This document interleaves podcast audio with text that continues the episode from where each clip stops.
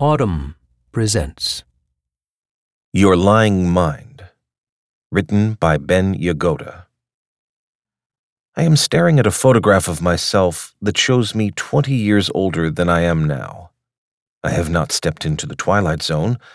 Rather, I am trying to rid myself of some measure of my present bias, which is the tendency people have when considering a trade off between two future moments to more heavily weight the one closer to the present. A great many academic studies have shown this bias, also known as hyperbolic discounting, to be robust and persistent. Most of them have focused on money.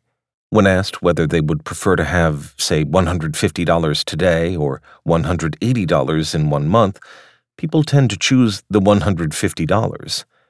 Giving up a 20% return on investment is a bad move, which is easy to recognize when the question is thrust away from the present.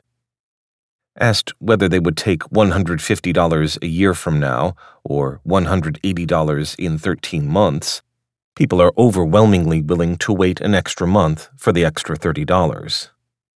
Present bias shows up not just in experiments, of course, but in the real world. Especially in the United States, people egregiously undersave for retirement even when they make enough money to not spend their whole paycheck on expenses, and even when they work for a company that will kick in additional funds to retirement plans when they contribute.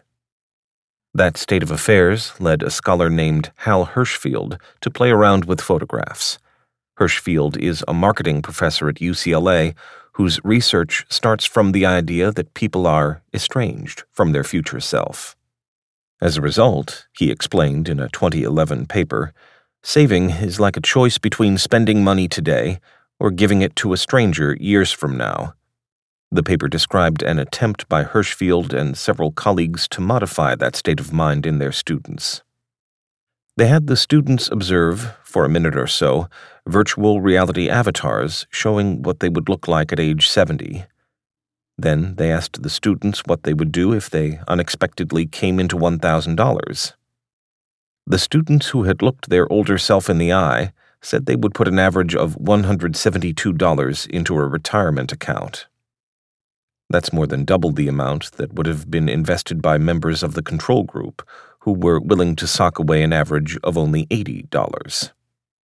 I am already old, in my early 60s, if you must know, so Hershfield furnished me not only with an image of myself in my 80s, complete with age spots, an exorbitantly asymmetrical face, and wrinkles as deep as a Manhattan pothole, but also with an image of my daughter as she'll look decades from now. What this did, he explained, was make me ask myself, how will I feel toward the end of my life if my offspring are not taken care of?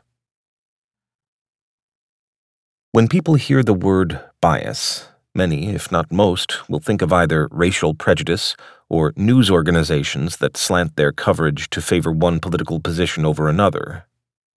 Present bias, by contrast, is an example of cognitive bias, the collection of faulty ways of thinking that is apparently hardwired into the human brain. The collection is large.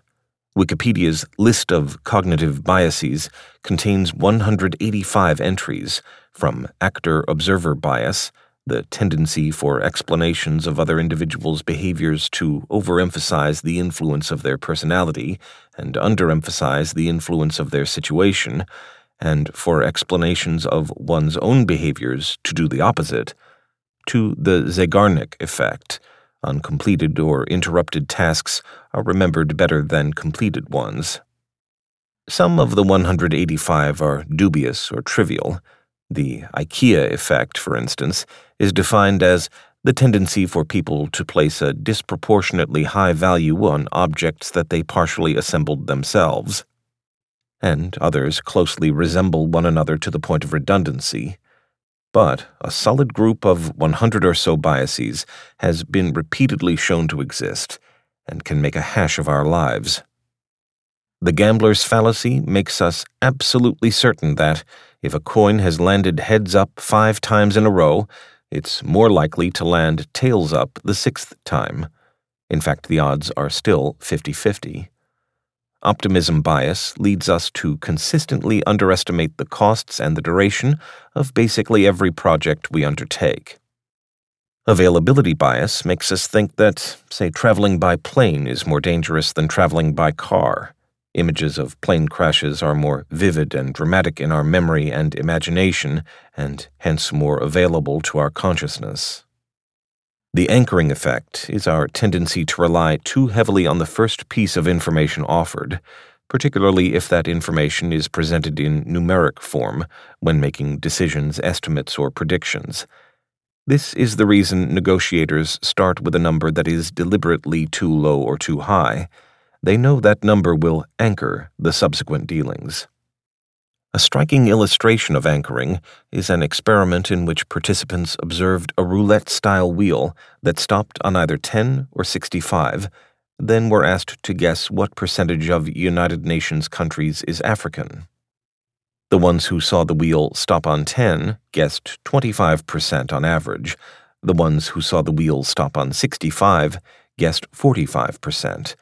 The correct percentage at the time of the experiment was about 28%. The effect of biases do not play out just on an individual level. Last year, President Donald Trump decided to send more troops to Afghanistan and thereby walked right into the sunk cost fallacy. He said, Our nation must seek an honorable and enduring outcome worthy of the tremendous sacrifices that have been made, especially the sacrifices of lives. Sunk cost thinking tells us to stick with a bad investment because of the money we have already lost on it, to finish an unappetizing restaurant meal because, after all, we're paying for it, to prosecute an unwinnable war because of the investment of blood and treasure. In all cases, this way of thinking is rubbish. If I had to single out a particular bias as the most pervasive and damaging, it would probably be confirmation bias. That's the effect that leads us to look for evidence confirming what we already think or suspect, to view facts and ideas we encounter as further confirmation, and to discount or ignore any piece of evidence that seems to support an alternate view. Confirmation bias shows up most blatantly in our current political divide, where each side seems unable to allow that the other side is right about anything. Confirmation bias plays out in lots of other circumstances, sometimes with terrible consequences.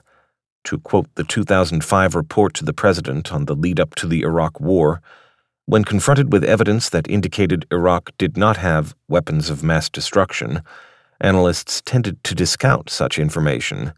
Rather than weighing the evidence independently, analysts accepted information that fit the prevailing theory and rejected information that contradicted it.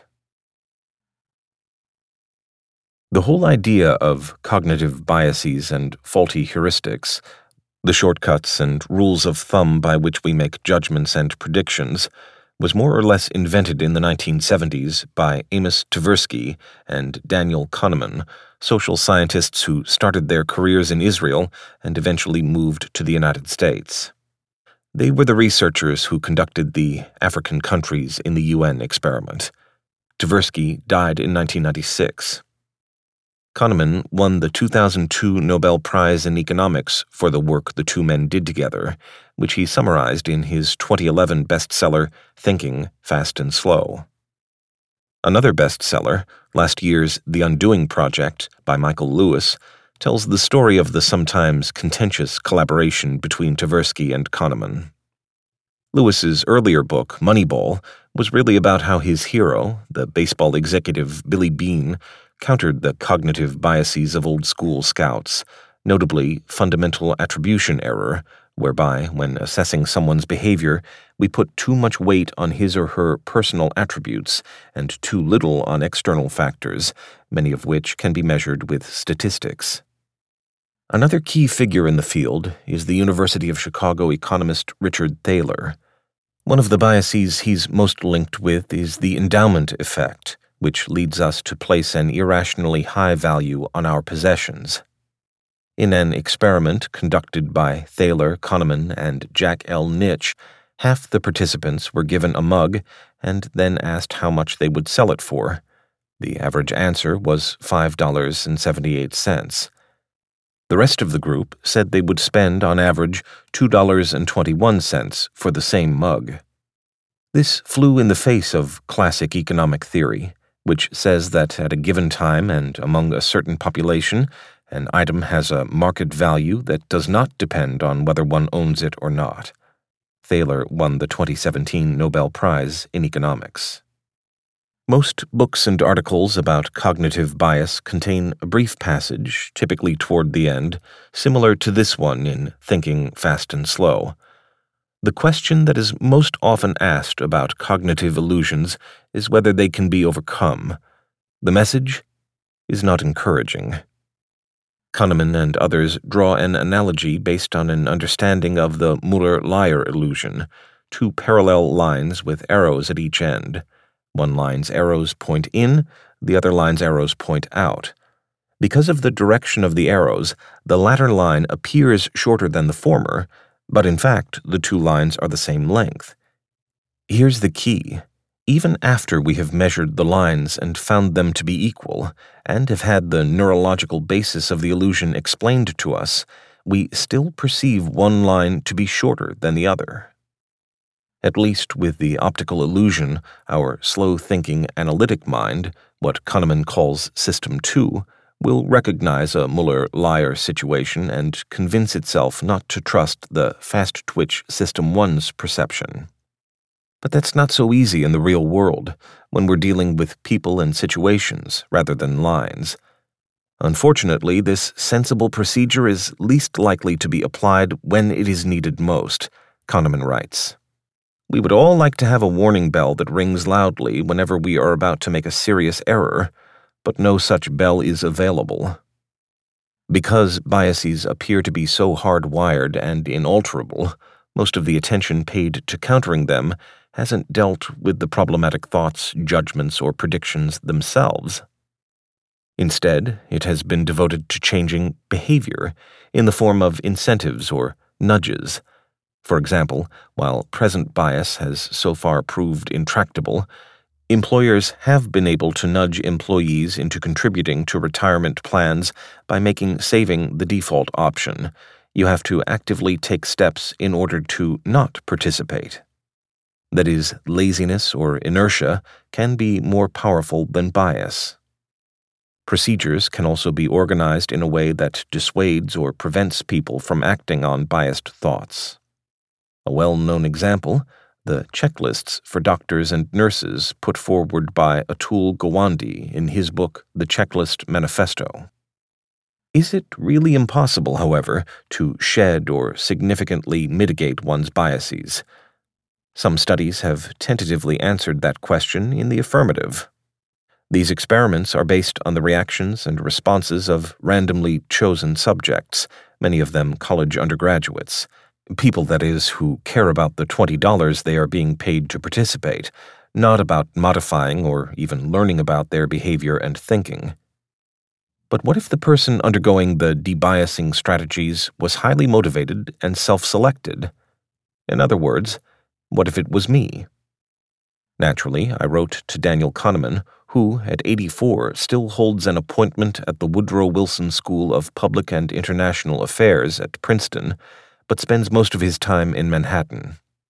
He answered swiftly and agreed to meet.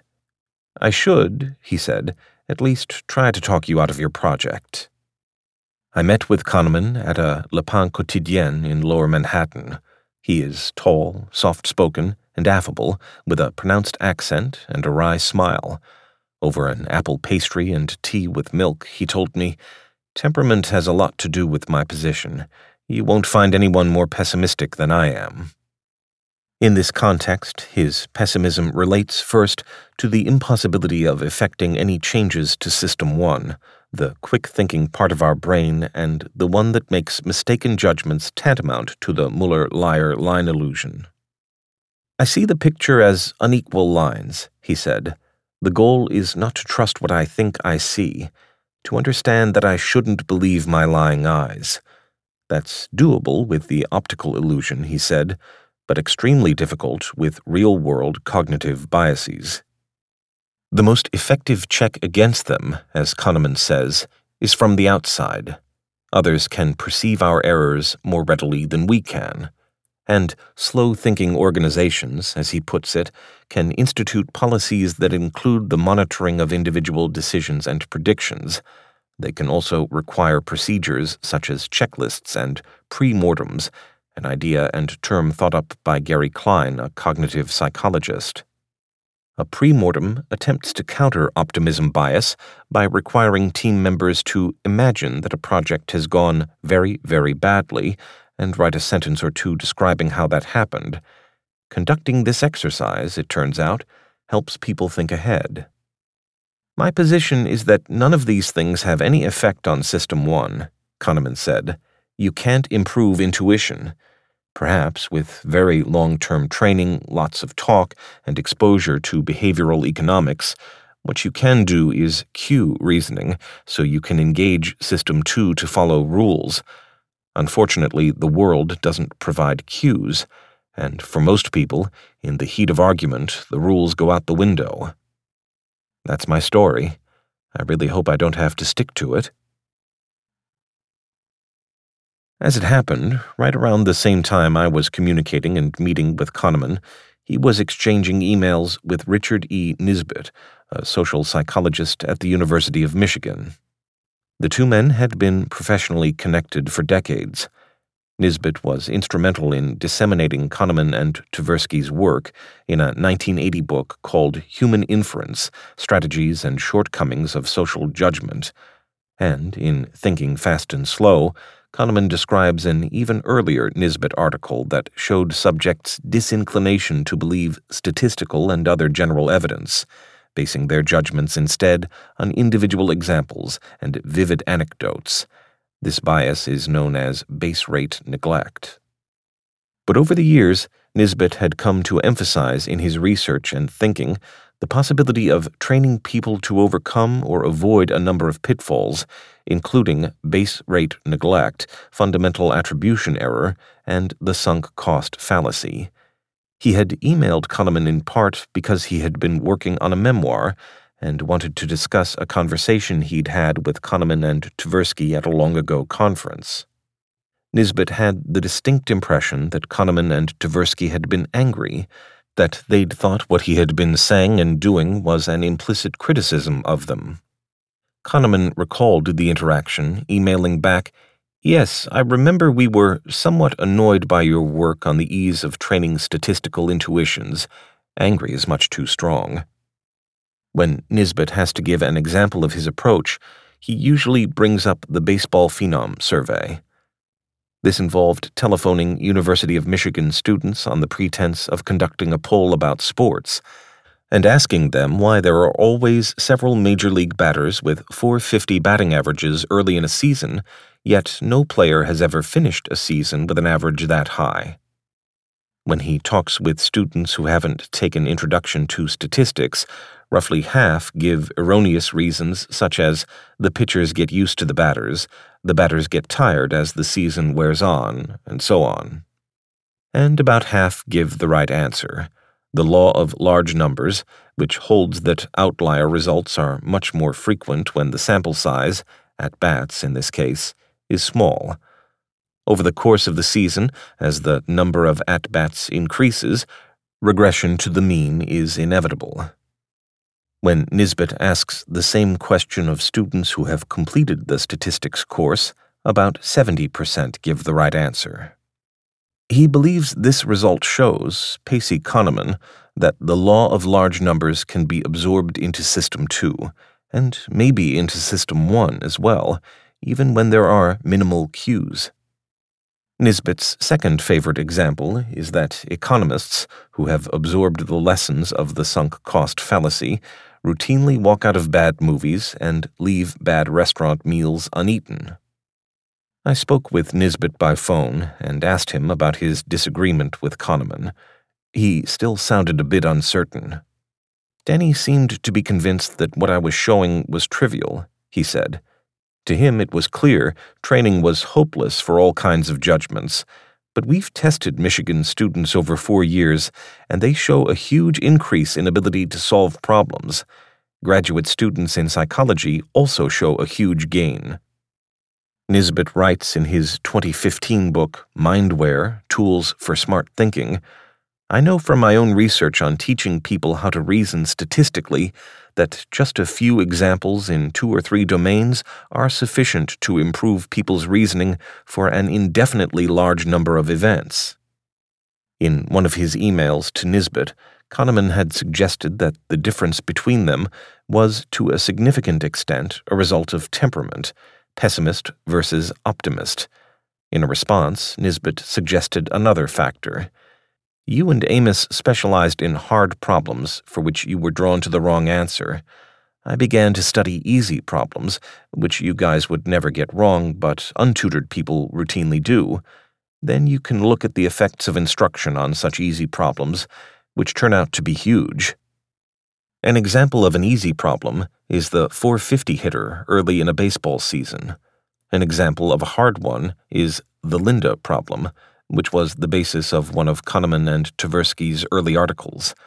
Simplified, the experiment presented subjects with the characteristics of a fictional woman, Linda, including her commitment to social justice, college major in philosophy, participation in anti nuclear demonstrations, and so on. Then the subjects were asked which was more likely A. That Linda was a bank teller, or B. That she was a bank teller and active in the feminist movement. The correct answer is A, because it is always more likely that one condition will be satisfied in a situation than that the condition plus a second one will be satisfied. But because of the conjunction fallacy, the assumption that multiple specific conditions are more probable than a single general one, and the representativeness heuristic, our strong desire to apply stereotypes, more than 80% of undergraduates surveyed answered B. Nisbett justifiably asks how often in real life we need to make a judgment like the one called for in the Linda problem. I cannot think of any applicable scenarios in my life. It is a bit of a logical parlor trick. Nisbett suggested that I take Mindware Critical Thinking for the Information Age, an online Coursera course in which he goes over what he considers the most effective debiasing skills and concepts. Then, to see how much I had learned, I would take a survey he gives to Michigan undergraduates.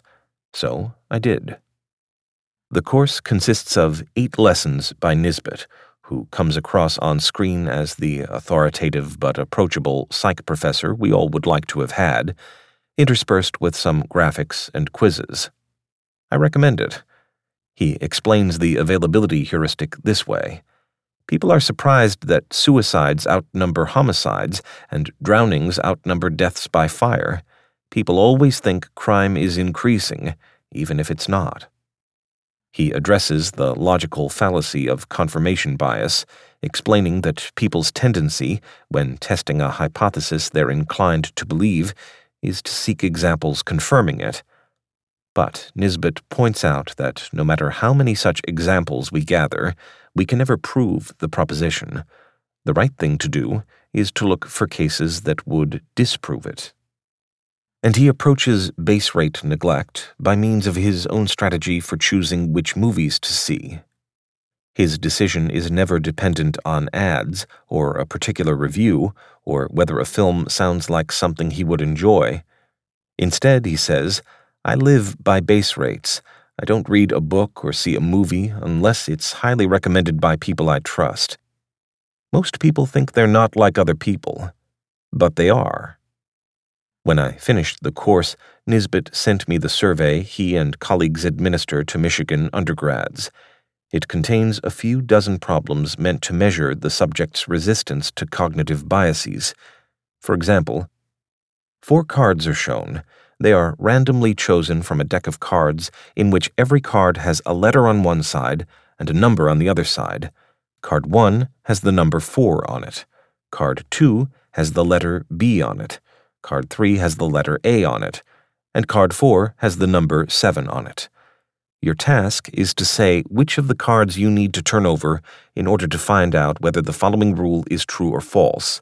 The rule is if a card has an A on one side, then it has a 4 on the other side. turn over only those cards that you need to check the rule. A. Card 3 only.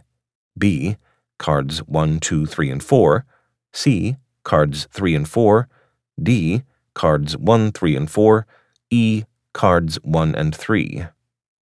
Because of confirmation bias, many people who haven't been trained answer E, but the correct answer is C. The only thing you can hope to do in this situation is disprove the rule, and the only way to do that is to turn over the cards displaying the letter A. The rule is disproved if a number other than 4 is on the other side, and the number 7. The rule is disproved if an A is on the other side. I got it right. Indeed, when I emailed my completed test, Nisbett replied, My guess is that very few, if any, UM seniors did as well as you. I'm sure at least some psych students, at least after two years in school, did as well, but note that you came fairly close to a perfect score. Nevertheless, I did not feel that reading Mindware and taking the Coursera course had necessarily rid me of my biases. For one thing, I hadn't been tested beforehand, so I might just be a comparatively unbiased guy. For another, many of the test questions, including the one above, seemed somewhat remote from scenarios one might encounter in day to day life. They seemed to be hard problems, not unlike the one about Linda, the bank teller. Further, I had been, as Kahneman would say, cued. In contrast to the Michigan seniors, I knew exactly why I was being asked these questions and approached them accordingly. For his part, Nisbett insisted that the results were meaningful. If you're doing better in a testing context, he told me, you'll jolly well be doing better in the real world. Nisbett's Coursera course and Hal Hershfield's Close Encounters with One's Older Self are hardly the only debiasing methods out there. The New York based Neuro Leadership Institute offers organizations and individuals a variety of training sessions, webinars, and conferences that promise, among other things, to use brain science to teach participants to counter bias. This year's two day summit will be held in New York next month. For $2,845, you could learn, for example, why are our brains so bad at thinking about the future, and how do we do it better? Philip E. Tetlock, a professor at the University of Pennsylvania's Wharton School, and his wife and research partner, Barbara Mellers, have for years been studying what they call superforecasters, people who manage to sidestep cognitive biases and predict future events with far more accuracy than the pundits and so called experts who show up on TV. In Tetlock's book, Superforecasting The Art and Science of Prediction, co written with Dan Gardner, and in the commercial venture he and Mellers co founded, Good Judgment, they share the superforecaster's secret sauce. One of the most important ingredients is what Tetlock calls the outside view. The inside view is a product of fundamental attribution error, base rate neglect, and other biases that are constantly cajoling us into resting our judgments and predictions on good or vivid stories instead of on data and statistics. Tetlock explains At a wedding, someone sidles up to you and says, How long do you give them? If you're shocked because you've seen the devotion they show each other, you've been sucked into the inside view. Something like 40% of marriages end in divorce, and that statistic is far more predictive of the fate of any particular marriage than a mutually adoring gaze. Not that you want to share that insight at the reception. The recent debiasing interventions that scholars in the field have deemed the most promising are a handful of video games. Their genesis was in the Iraq War and the catastrophic weapons of mass destruction blunder that led to it, which left the intelligence community reeling. In 2006, seeking to prevent another mistake of that magnitude, the U.S. government created the Intelligence Advanced Research Projects Activity, IARPA, an agency designed to use cutting edge research and technology to improve intelligence gathering and analysis. In 2011, IARPA initiated a program, Sirius, to fund the development of serious video games that could combat or mitigate what were deemed to be the six most damaging biases confirmation bias, fundamental attribution error, the bias blind spot, the feeling that one is less biased than the average person, the anchoring effect, the representativeness heuristic, and projection bias, the assumption that everybody else's thinking is the same as one's own. Six teams set out to develop such games, and two of them completed the process. The team that has gotten the most attention was led by Carey K. Morewedge, now a professor at Boston University.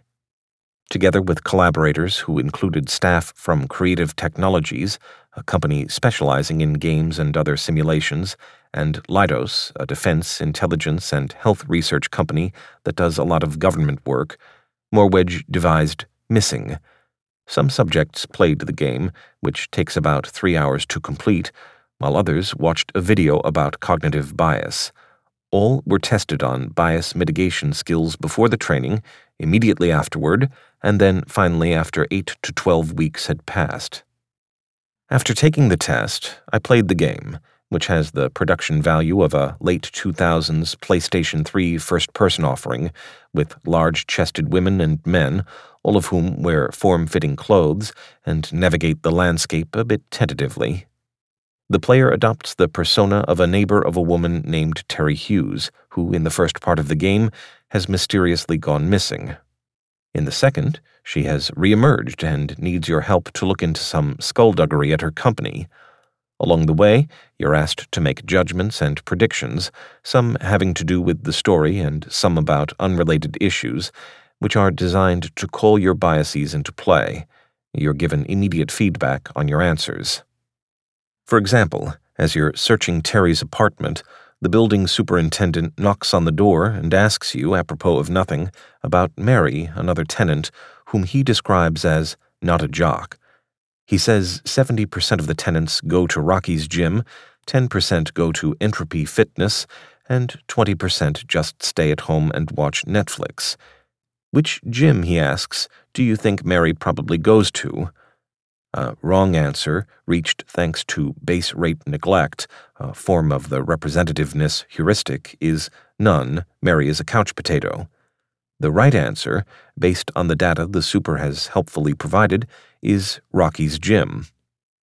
When the participants in the study were tested immediately after playing the game or watching the video, and then a couple of months later, everybody improved, but the game players improved more than the video watchers. When I spoke with Morewedge, he said he saw the results as supporting the research and insights of Richard Nisbett. Nisbett's work was largely written off by the field, the assumption being that training can't reduce bias, he told me. The literature on training suggests books and classes are fine entertainment, but largely ineffectual. But the game has very large effects. It surprised everyone. I took the test again soon after playing the game, with mixed results. I showed notable improvement in confirmation bias, fundamental attribution error, and the representativeness heuristic, and improved slightly in bias blind spot and anchoring bias. My lowest initial score, 44.8%, was in projection bias. It actually dropped a bit after I played the game. I really need to stop assuming that everybody thinks like me. But even the positive results reminded me of something Daniel Kahneman had told me. Pencil and paper doesn't convince me, he said. A test can be given even a couple of years later, but the test cues the test taker. It reminds him what it's all about. I had taken Nisbett and Morewedge's tests on a computer screen, not on paper, but the point remains. It's one thing for the effects of training to show up in the form of improved results on a test, when you're on your guard, maybe even looking for tricks, and quite another for the effects to show up in the form of real life behavior. Morewedge told me that some tentative real world scenarios along the lines of missing have shown promising results, but that it's too soon to talk about them. I am neither as much of a pessimist as Daniel Kahneman, nor as much of an optimist as Richard Nisbett. Since immersing myself in the field, I have noticed a few changes in my behavior. For example, one hot day recently, I decided to buy a bottle of water in a vending machine for $2. The bottle didn't come out. Upon inspection, I realized that the mechanism holding the bottle in place was broken. However, right next to it was another row of water bottles, and clearly the mechanism in that row was in order. My instinct was to not buy a bottle from the good row because $4 for a bottle of water is too much. But all of my training in cognitive biases told me that was faulty thinking. I would be spending $2 for the water, a price I was willing to pay as had already been established. So I put the money in and got the water, which I happily drank. In the future, I will monitor my thoughts and reactions as best I can. Let's say I'm looking to hire a research assistant. Candidate A has sterling references and experience, but appears tongue tied and can't look me in the eye. Candidate B loves to talk NBA basketball, my favorite topic, but his recommendations are mediocre at best. Will I have what it takes to overcome fundamental attribution error and hire candidate A? Or let's say there is an office holder I despise for reasons of temperament, behavior, and ideology. And let's further say that under this person's administration, the national economy is performing well. Will I be able to dislodge my powerful confirmation bias and allow the possibility that the person deserves some credit? As for the matter that Hal Hershfield brought up in the first place, estate planning, I have always been the proverbial ant, storing up my food for winter while the grasshoppers sing and play. In other words, I have always maxed out contributions to 401ks, Roth IRAs, simplified employee pensions, 403bs, and 457bs, and pretty much every alphabet soup savings choice presented to me. But as good a saver as I am, I am that bad a procrastinator. Months ago, my financial advisor offered to evaluate, for free, my will, which was put together a couple of decades ago and surely needs revising. There's something about drawing up a will that creates a perfect storm of biases, from the ambiguity effect, the tendency to avoid options for which missing information makes the probability seem unknown, as Wikipedia defines it, to normalcy bias the refusal to plan for or react to a disaster which has never happened before, all of them culminating in the ostrich effect. Do I really need to explain? My advisor sent me a prepaid FedEx envelope, which has been lying on the floor of my office gathering dust. It is still there. As hindsight bias tells me, I knew that would happen. If you enjoyed this production, find the best long form articles read aloud in the Audm app, available now for iPhone.